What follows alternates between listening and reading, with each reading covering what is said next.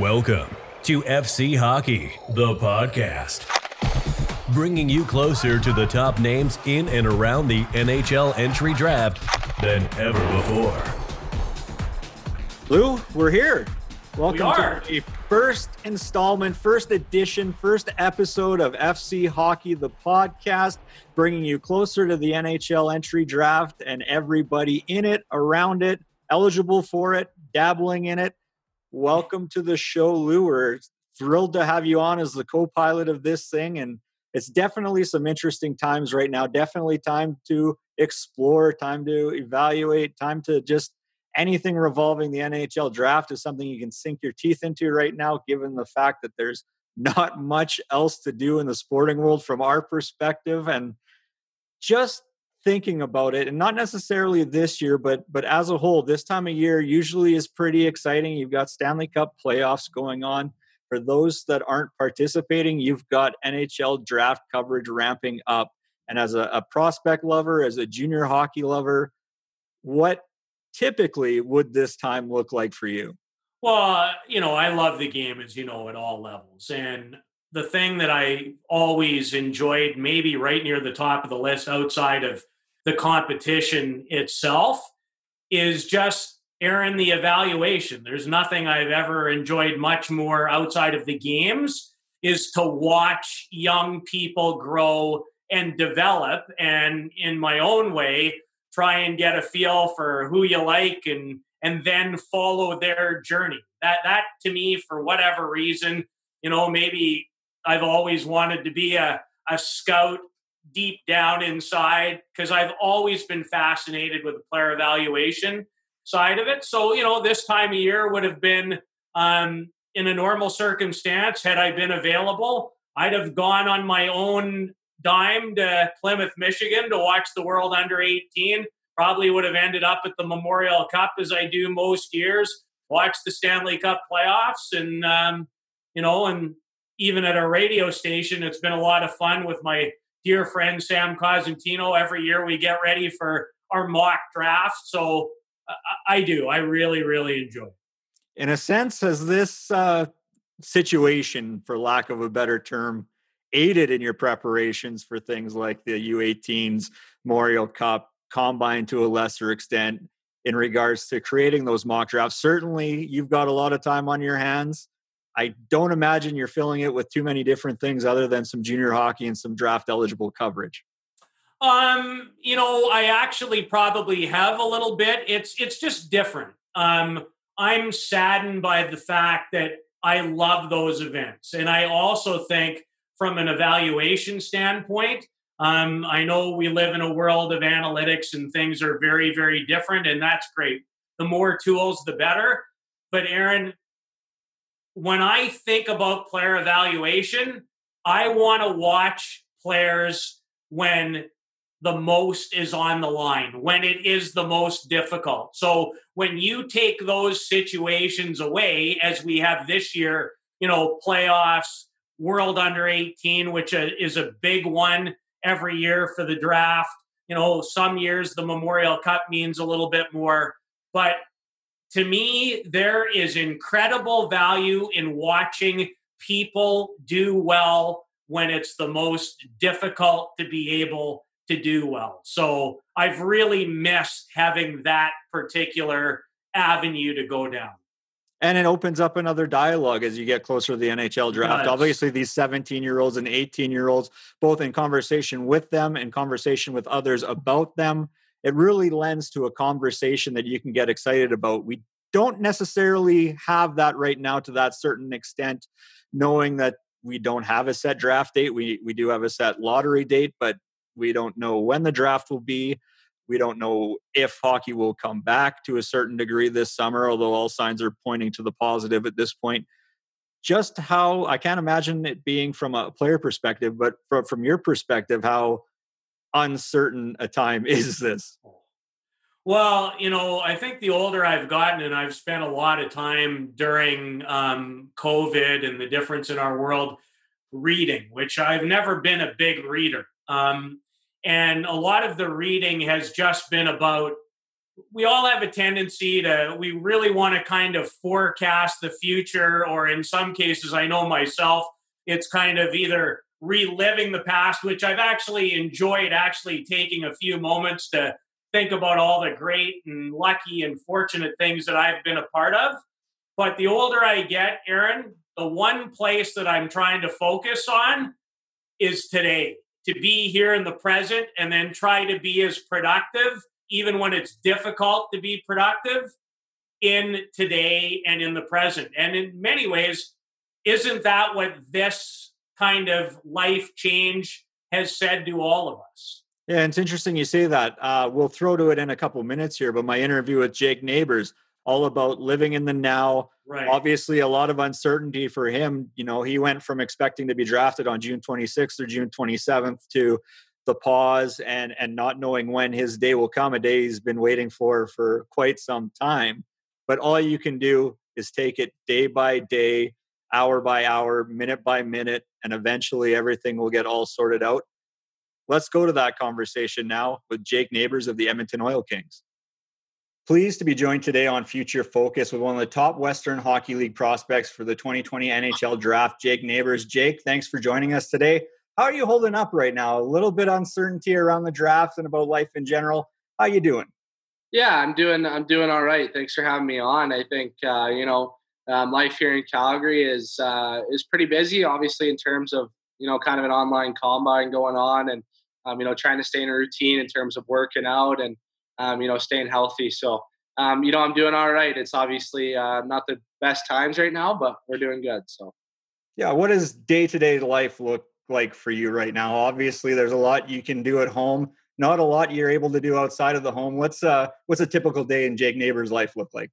Yeah, usually it's kind of a wake up, have a meal, head over to the Wiesblatt's garage, and um, you know we have a, a gym set up in their garage there. So um, you know we'll hit a, a crash conditioning workout, and um, you know after that get a meal in and and do a couple interviews. Usually is kind of how the day works, and um, and then after that it's pretty much free to do whatever. And if you know the weather's nice or whatever, we'll go play spike ball or or football or soccer in the field or something like that. But um, you know, for the most part, the morning slash early afternoon is pretty consistent from day to day. How difficult is it in terms of fitness to stay on top of your game? Not only just because of the limitations, like you mentioned, you've got a corner of the garage, but also a little bit of the uncertainty. There's likely not going to be an NHL combine per se, at least in the traditional sense. So the yeah. fitness testing isn't necessarily there. At the same time, though, you've got a lot of free time to make sure that fitness is ramping up. Yeah, hundred percent. I think you know you can look at it as either as a disadvantage or an advantage, and I think you know obviously we have a lot of free time and to do stuff that you know we can improve upon in our game and um, you know do lots of training. So you know we've been very fortunate that Crash has hooked us up with some gear to put in Ozzy's garage, and um, you know we're able to do pretty much full workouts there, and um, you know we do a lot of sprinting in the fields and, and things like that. So um, you know, obviously a lot of free time to, to get some stuff done that, um, you know, maybe you wouldn't have in, in a normal summer. So uh, maybe a little bit of extra development going on. You mentioned a little bit of free time, free time to talk to NHL teams as well. As I understand it, there are NHL clubs reaching out on Zoom, scheduling meetings. What's that process been like for you? Yeah, it's been really interesting for sure. I think, you know, no other players haven't really gone through it like this. And it's kind of a first experience for, you know, me and obviously some of my buddies. So um, you know, it's been really interesting to get onto calls and, um, you know, get to talk to teams and, and, do your normal interviews that you would do at the combine. It's just, you know, obviously, unfortunately, you don't get to meet some of them in person and and shake their hands and really introduce yourself. So, um, you know, it's it's been good for sure and been busy and talked to lots of teams and um, it's been productive. But um, just sucks that we don't get to do it in person in Buffalo. So from a mental standpoint, how tough has this stretch been in regards to the NHL draft? Always rumors floating around. The, the talk was early June. Uh, the rumors that it'll just be the original date, and of course, there's rumors that it'll come after the conclusion of the NHL season. With all that uncertainty, what's it like for a draft eligible just looking to have his day and find his team?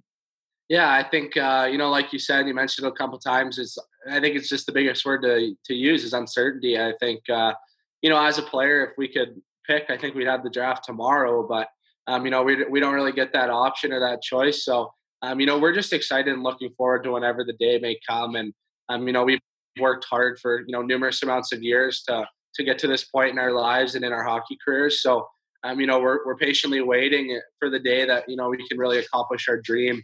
um, you know, that we set out to do as a kid. So, um, you know, I'm just I'm super excited for that moment whenever it may come, and um, you know, just trying to stay patient and and wait for that day because I know it's going to be special. You said the word patience a couple of times in that answer. How tough is it? Because it's almost like Christmas Eve with a Christmas that doesn't come for you at this moment.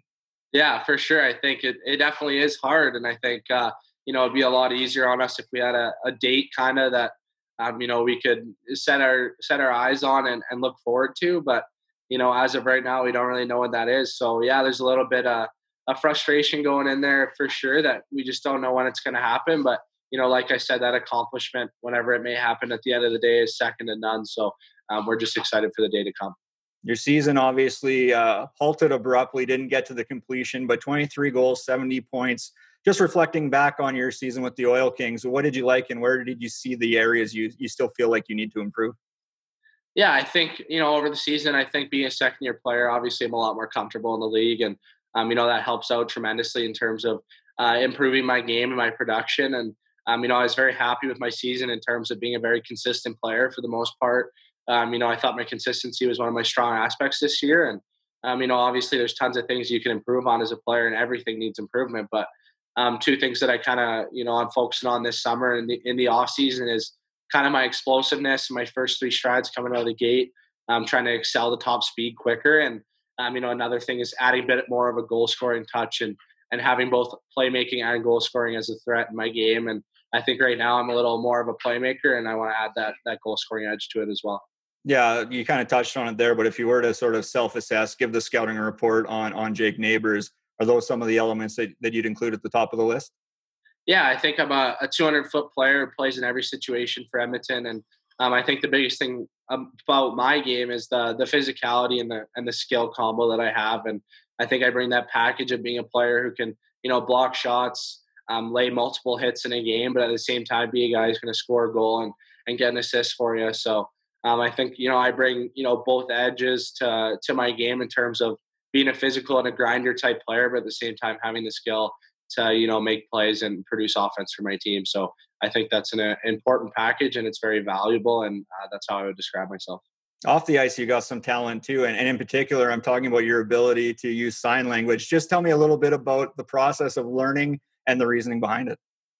Yeah, I think uh, you know, kind of the the reasoning behind it is, you know, I became really good friends with Ozzy Wiesblatt my 15 year old year, um, playing for the Calgary Midget AAA Buffaloes, and um, you know, me and Ozzy became really, really close, super fast, and um, you know, I found myself at his house lots, and um, you know, I just took it upon myself to learn sign language because it just makes things a lot easier if I'm able to communicate with their mom, um, you know, without them being around all the time. So um, it's definitely something I take pride in, and I'm very proud of it myself, and you know the process uh, you know it's a little bit difficult and i'm still kind of picking up on some things but um, you know for the most part i can hold a conversation pretty well. Yeah take me through the initial stages of that and, and the decision. Obviously you mentioned ozzy's mom but to actually take the initiative to go and do it and and did, was it just a situation where you, where you sat down and said i might as well do this like what what what do i got to lose? Yeah i think uh, for sure. I think me and ozzy spent a lot of time together and um, you know, it was something that, you know, he didn't really mind doing in terms of teaching me. And, um, you know, we had nothing else to do. So I, I just listened and, you know, like long bus trips to Grande Prairie and Midget and things like that. I would just sit there for hours and, um, you know, learn my ABCs or whatever it may be. So um, I think that's kind of the first step is the ABCs. And then you move on to, to more things like words and, um, you know, putting together long sentences and doing it, um, you know, fast. So, um, but as of right now, I'm, I'm not quite to that stage. I'm still learning. So, but it's been good. Right on. Jake, really appreciate your time today and good luck as we inch slowly towards the 2020 NHL draft. Thank you. I appreciate it. Thanks for having me on today. Lou, one of my big takeaways in, in that conversation with Jake Neighbors is the uncertainty around the NHL draft from a bit of a different perspective. You get you get the players look at it, you get the prospects look who's been waiting for this day for 18 years. and you still got to wait just a little bit longer. It's not the June 26th, it's not the June 27th that you've been eyeing all calendar year. Now suddenly it can be September, October, November. You, you just don't know. But one thing we do know is that the process will start June 26th with phase one of the NHL draft lottery, seven team draw, but also in a sense a 15 team draw. Very interesting approach by the NHL, I, I would say. I know you have a little bit of an interesting take on it. How are you enjoying the way the NHL is going about the draft lottery? Well, the one thing I've said, whether it's on our radio station or on any other forum, is I'm not going to be critical during these circumstances. Um, so I'm not judging based on what they've done. Um, the one thing I would say, and I know a couple of other key people in hockey feel the same way. I think this is an interesting scenario where you've got the 24 in and the seven out with no chance. I would be more than okay on a regular year, even to cut it from 15 back to seven or eight as far as who could end up with the number one pick. Yes, I like the lottery. For me personally, I don't think it needs to go down the ladder as far as it is in order to enhance those teams' opportunities to get high, high picks. I do think there needs to be, if you want to go five, seven, eight, whatever that number. So for this year, Aaron, it would have been just a okay for me if they said on June the 26th, we're going to determine who's picking one through seven. I understand why the other teams in the process and why they had to do it the way they did because it wouldn't have been fair. The teams went into the season under completely different circumstances. So, yes, I'm okay with what they've arrived at. B, going forward, I'd be okay if it was just a five, seven, or eight team lottery, if that makes sense and and for the sake of consistency i almost appreciate the approach that they're taking this year in giving 15 teams a chance. Now it gets interesting because eight of those teams will also have a chance to advance to the playoffs but they'll also failing that have a chance to have the first overall pick and, and the luxury of drafting alexis lafreniere.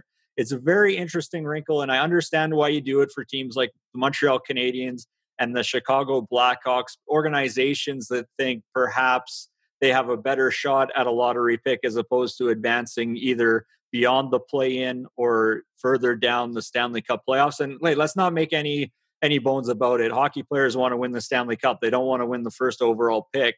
But from an organizational standpoint, I could see teams having the argument of we're closer to getting that number one pick than we are to hoisting the Stanley Cup.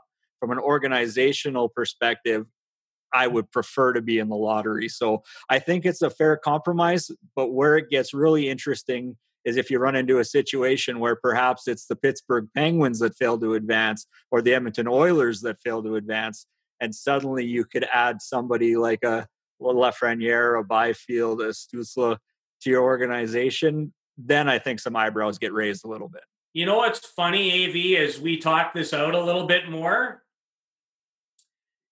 If you were one of the top 16 teams, regardless, I don't think you should have an opportunity to have the number one pick. That's probably what I would say because, you know, by changing it, we've already changed it, right? So it's not normal. Listen, like what a bonus it is when you think about it. Now you get playoff type experience. You could still land the number one pick. So you get your cake and eat it too. I'm not sure I'm the more I just talk it out with you. For me, it might have been more fair the other way, but it's still fair because there is no perfect solution. And like you, I think they've done the best with what they've had to work well, and if you you think back, and the draft lottery system has only been in place as it stands now for the past couple of years. You go back a little further, and you win the draft lottery, you only jump up X number of spots. So to to go back to your okay, well, maybe if only the bottom seven should have an opportunity to have that number one pick. Maybe you look at a lottery system where okay, you win the lottery, you can only advance seven right. spots up to protect some of that it's a very interesting conversation and one of several topics you touched on with Todd Button of the Calgary Flames. Let's go to Todd. It is our absolute pleasure to welcome the Calgary Flames Director of Amateur Scouting, and he has been now for a number of years, Todd Button. And Todd, when I think about the world changing and certain jobs that just went from a thousand miles an hour to now your job and the job of scouts would be one of them. How have you done during what's been an incredibly different time for all of us? Well, for sure, it's a different time. It's all it's really surreal. Everything that's happening right now, but uh, you know, we stopped on a dime. it just came to a, a screeching halt, and it was probably the time of year where you're the most busiest as well. You're trying to get all your, you know, see the rest of the players, various tournaments coming up, travel to Europe. So, um, in that re- in that respect, uh, the work is obviously still going to get done through different mediums, but uh, the in live stuff and when it happened and you're at home and at first I was like, okay, this is going to be two three weeks and we back at it. And uh, here we are in uh, you know today's June first and uh, we're still doing it the same way and uh, hopefully you know we keep getting better and better and everything worldwide starts opening up again and that goes for everything that's happening in the world today. It's uh, it's it's just crazy right now. Now, and I think even during the time frame that we originally thought about for you and all NHL staffs, it looked like there was a massive push on for potentially early June. So that obviously isn't the case. You do have at least a draft lottery date of June 26th. Does that make it any different, any more real? How would you categorize that for you and your staff? Yeah, well, at, at, first, at first it was uh, okay. You know, we we put our plan in place. What we're going to do, video wise, what we're going to do, background wise, what we're going to do as far as uh, combine and gathering in the information. So the good stuff with that was there was um, we had a lot of time on our hands as far as now you're not traveling, right? Now you're not getting on planes for five hours a day. So we had time to dig into that process, and we had time to um, uh, refine it and do exactly what we wanted to do and set protocols for all our video and background work. Um, that being said, um, you know, you still when the, the, NHL said, "Hey, we might be uh, doing the uh, the draft in early June," well, that cut off three weeks. So basically, what we did was we were going to proceed as we usually do with our main meetings via via Zoom and uh, via conference, and then we were going to uh, proceed like that. So, from a work perspective, it was different work. We still got all the work done, and uh, once uh, we determined, or it was determined that you know it wasn't going to be an early June draft, um, you know, we kept on going, did our meetings, did our interviews. We're still in the process of that, and now it's like, oh my gosh, now we we have so much time on our hands, but we wanted to get the work done. So getting the work done is most important, right? You don't want to put it off and keep putting it off and keep putting it off. So uh, we were very diligent in getting our work done, and uh, we still have some things to do, especially uh, as it relates to uh, interviews but we're on track to get everything done, you know, easily by the end of June. Todd, so different and some key times missed, no playoffs. Uh, the under 18, which was set for Plymouth, Michigan, that's always a pretty big one on the calendar. No combine. Um, how do you feel about having to do the work very differently without some of those key components? Well, it was a challenge for sure. It's still was challenging, but it's good. It makes you think different ways or try and come up with different ways to uh, to conquer whatever your, your, issues are. You can't just say, "Oh, poor us," you know, we don't have this, we don't have that. So um, obviously, the video supplement is is very helpful. Having all the video that we have, we have like this happens ten years ago. You don't have access to as much video. Um, for us, for the Calgary Flames, we have a lot of resources at our disposal. You know, the the owner ownership management they give us a lot of tools to do our jobs. So we have. Uh, I believe, a really good staff, a committed staff, and uh, we have a lot of staff in areas that other people don't have. So, thankfully for them and the job these guys have done, I think we'll be fine, and we won't have as much crossover viewings. And for sure, you know how it is. You want to see these kids perform in the in the pressure at the highest highest point of the season. But uh, it's going to be equal for everybody. And I think over a two year span, especially when you're talking about the top 30, 40 guys in this draft, you've seen them in under 18s last year. You've seen them in World Juniors. So that's not going to be as big of big an issue. Maybe as it gets down the road, it might be, but I think we've got uh, enough information to to go forward. How about actually meeting with your staff? Because there'd be no way unless you've been a part of that to know how different that would be. You guys, I'm sure you've had to do what you've had to do, but you must miss some of the opportunities to do it together as a group. Oh, absolutely. The, the one-on-ones, the uh, the face-to-face meetings, the the banter, everything that goes with it. I think that's for everybody. Like you, you miss human contact almost in here, right? Like I love my family and everything, but they're the only people that I'm around, right? So for sure, if uh, you, you want to be around and you want to see facial reactions, uh, we've had plenty of uh, our video meetings, and uh, you know the guys like it better. They can mute me, and I don't know, but. Uh, but otherwise you, you just you, you go forward. Like these are the that's what's in place right now. There's no excuses. We just got to keep going. And uh, like you said i think it's the same for everybody in the world. Like you want to see people you want to talk you want to interact you want to be at restaurants social events. So it's uh, it's been difficult but it's not been uh, anything uh, like some people had to do.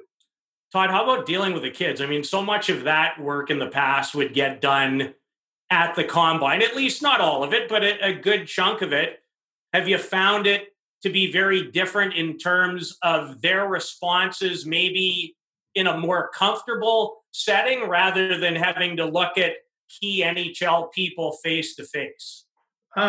Well, first of all, so everybody, every player on our list gets interviewed by our yes. scouts during the course of the season, one on one, whether it's a lunch or dinner, or just uh, whatever the case may be. So, so that part hasn't been missed. Uh, Matt Brown, our mental trainer's been able to do uh, one-on-ones with every player uh, on our uh, primary list at this point.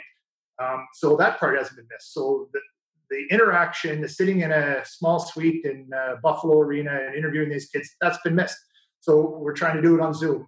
And uh, I can't tell you how the kids feel, whether they feel more comfortable sitting in their house doing it. But uh, for us, for sure, it's different because again, it's it's human interaction. It's talking to a guy. It's breathing in the same air. It's being around. It's facial expressions, right? It's it's banter. It's uh, it's trying to make a kid relax. So it's different in that respect. But I think when you have a guy like Matt Brown with his experience, I think I think we're good to go. And I think we've done them individually, and we're going to do them as group as a group.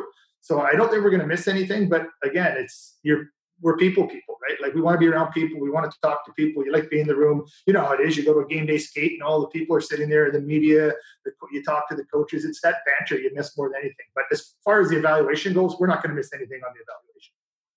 Todd, um, along those lines, if I was to ask you, do the Calgary Flames have what you would refer to as a scouting profile? Um, how would you best answer that? Uh, for each player or?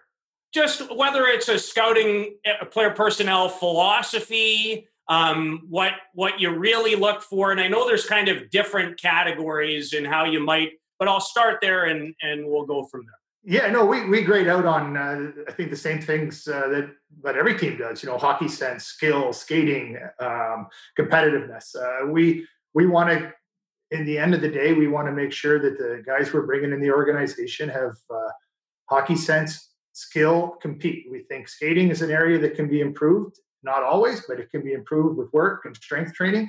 And that is probably one of the hardest areas to evaluate. But uh, those are for us, those are the four key areas right there. And uh, you break them down further. Obviously, you break hockey sense into more than just um, smarts or vision or whatever. Everybody's got different definition. We have honed in definitions on hockey sense, skill, skating by position. We have it by player type. Um, so I think we we definitely have a, a, a player profile. It's uh, um, something that we feel that you need to have in order for everybody to be on the same page. So if uh, Bobby Haglund in Sweden's talking about hockey sense on a conference call and Rob Sumner's in Seattle, they know what the they know what the definition is and how we're defining it and what it means to each player. How about the the players as people? In your time, has that become even more valuable in terms of kind of establishing that kind of profile, not on the ice, but off the ice as well, Todd? Absolutely. The psychological profile is very important. And it's not just important in determining which players you might want to pick in the draft or acquire via trade or free agency down then. It's also important that you, you might find something out about a kid that uh, is alarming or could help them down the road, right? So um, there's so much more going on now in the world with uh, mental training and mental toughness and uh, um, all the anxieties that uh, this generation is facing and all the things you go through day to day, right? So it's not a it's not a judgment of players, but it's hey, here's the information we can gather and how can we help this kid if we bring him into the fold all things considered, how new things are, not new, but how different. Um, how are you feeling about this particular draft? I think it's I think it's a really good draft, and I, I say that every year because I love the draft, and obviously it's my job, right? But uh, it, it's a good draft, and uh, I think uh, um, I wish it was sooner. Obviously, like it's going to have to wait till whenever it is in the fall to do it, but uh, and there's no games to go to, so it's just more and more video and trying to figure out what you what you have and what you don't have and what you might need. And uh, but as far as the draft and the talent level, I think it's uh, I think it's a good draft. Again, we got a we got a goalie that's probably it's going to be a first rounder. You got at the top, you got tons of uh, high end forwards, and then you got a two or three really high end defensemen. And then as it as it goes on, as you get to the the 30s and the 40s and the 50s, it evens out as far as a lot more defensemen come into play. But I also think that defensemen are harder to evaluate. It's just a hard position to evaluate kids at 17 years old. And their whole situation has to be taken into effect. Are they on a good team? Are they in a bad team? What situations are they playing on? Are they sheltered? Those kind of minutes. So from a, a scouting perspective, again, I talked about experience of our of our scouting staff, or I talked about analytics, uh, uh, video. You can you can get a lot of information over the course of the season to, to help you with those decisions. But as far as the draft goes, it's going to be a good one. It's an exciting one, and I look forward to getting some really uh, exciting young prospects in the uh, Calgary Flames fold. Todd, because it's uh, always been a massive interest of mine as far as evaluation, and I, I don't think people a understand a the work sometimes, but b the fascinating for, thing for me is every draft there's going to be groupings of players. Now, I'm not asking for any trade secrets, but when you look at this draft, maybe even first round, second round, hard groupings, easy, or somewhere in the middle? Uh, it's always hard. It's I think it's always right because right. you you want to where you like you might have three out of six guys that fit into one grouping very easily, and you it's a top three or whatever, right? But then when it it starts to meld, those groupings start melding, then it gets a little a little bit harder. Does this guy go up into a higher grouping or a little bit lower?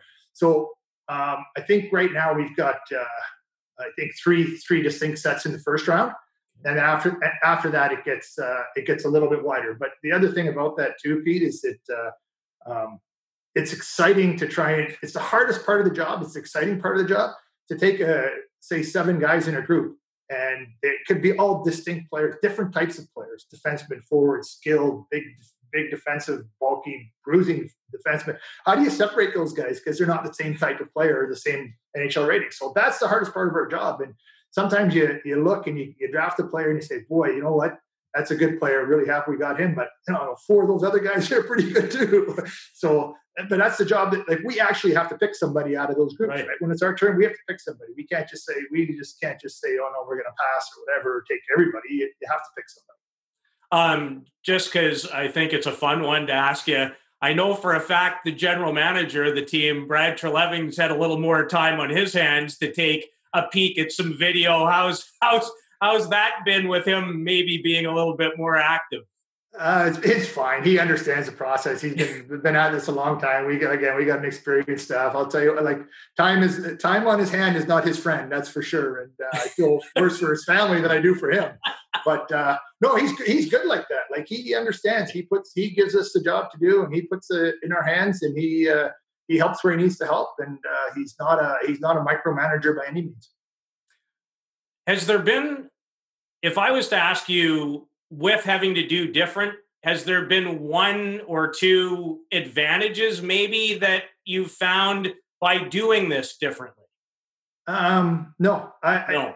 I, I, love being at the rink. I love you yeah. get a lot of information just sitting around, like I said, sitting around just talking and chatting in the banter in the scouts room or whatever. So watching a guy live, there's no replacement for him. Watching him at, at a high end tournament, it's a world championship level. There's not you can't replace that. So um, you make do with what you have to do because that's just where we are right now. But uh, I haven't found um, an advantage other other than that uh, now that gas is so cheap, I have nowhere to go.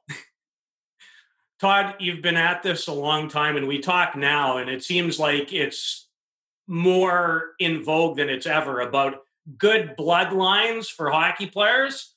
Well, the Button bloodlines, they go a long way back. You've been around it in player evaluation, thanks to your dad, you know, your brother Craig. Um, how how is there any way to properly address what that's been like for you personally in this journey that you've been on?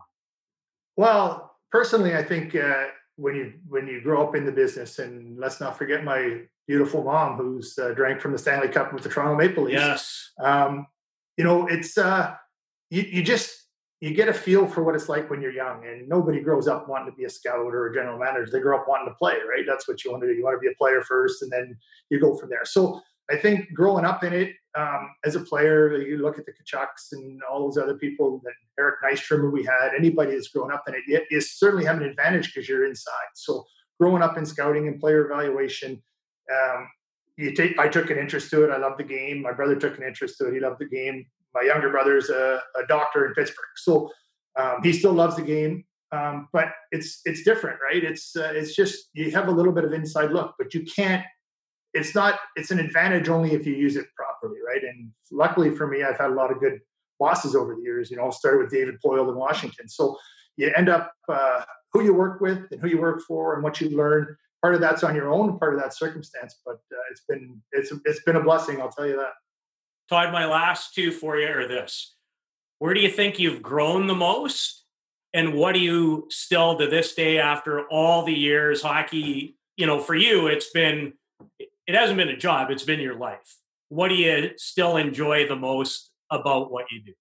Well, I think that the first part is is easy. It's the player evaluation. It's an ever evolving it's an ever evolving process and there's no you, you're never learned it all you never know it all. So that part for me the growth is always going to be there. It's finding new ways to do things. It's finding new edges. It's trying to incorporate like i looked at where we are now in 2020 with analytics and like i said video. What would we have done in 2000 year 2000 with if this had happened right? There's not as much video. Like that's i think about that a few times too right? And as far as uh, i just love being at the rink. I love watching the games. I love it's it's an entertainment. It's a job and it's an entertainment for me. But there's nothing like watching these great players play the game. I just love love watching the best players in the world play, whether they're 17 years old, 19 years old, or once they get to the NHL. Todd, thank you so much. Uh, enjoy your family. I know these have been different times for all of us, and when you're a scout, I know this. You don't get very much time with your family during the course of most years, but we really appreciate it. Stay safe and uh, can't wait till I get to see you again at a rink. Well, thanks for having me, Pete, and uh, you keep healthy out there too. Lou, what struck me most in your conversation with Todd was right at the end there where he mentions, okay, what happens if this situation occurs in the year 2000 as opposed to the year 2020? Video scouting isn't obviously going to be where it is even the teleconferencing, I mean, I'm sure they're dialing into switchboards at that point as opposed to being able to have a, a video chat. Just from your perspective, how do you even wrap your head around, okay, having a season cut short, no video scouting to sort of complete your portfolio? I mean, it's it's really interesting to think what what might have happened then. It is. And Aaron, it's funny because you and I are from two different demographics. Um, and sometimes I'd be the first to tell you I like to hold on in some ways to the old one. But I still believe, and you heard it from Todd, there's still nothing like being in the rink, evaluating at the rink. I still, listen, you, the tools are all important. We all need to grow, we all need to get better. But what I would say to you is if this was 20 years ago, they wouldn't have those other things to consider. It would just mean that you know they'd be on the phone and they'd have to have separate phone conversations instead of bringing us all together in a zoom call or however you're connecting. Um, but the neat thing was what drives him the most and what he still enjoys about it in 2020 it really hasn't changed. So that would be my best guess is well you wouldn't have that other stuff. So you'd go back to relying on what i still think to this day is what they rely on the viewings, getting together to talk about it, and going through that part of the process. Certainly leads us into what will be an interesting draft lottery and eventually when we find out when the NHL draft actually takes place. Lou, thanks for joining me. We've got our first one in the books. Happy scouting. Yeah, a blast. Thank you. Thanks for listening along. Be sure to keep it locked to FC Hockey so you don't miss the latest news, notes, and interviews featuring the NHL entry draft.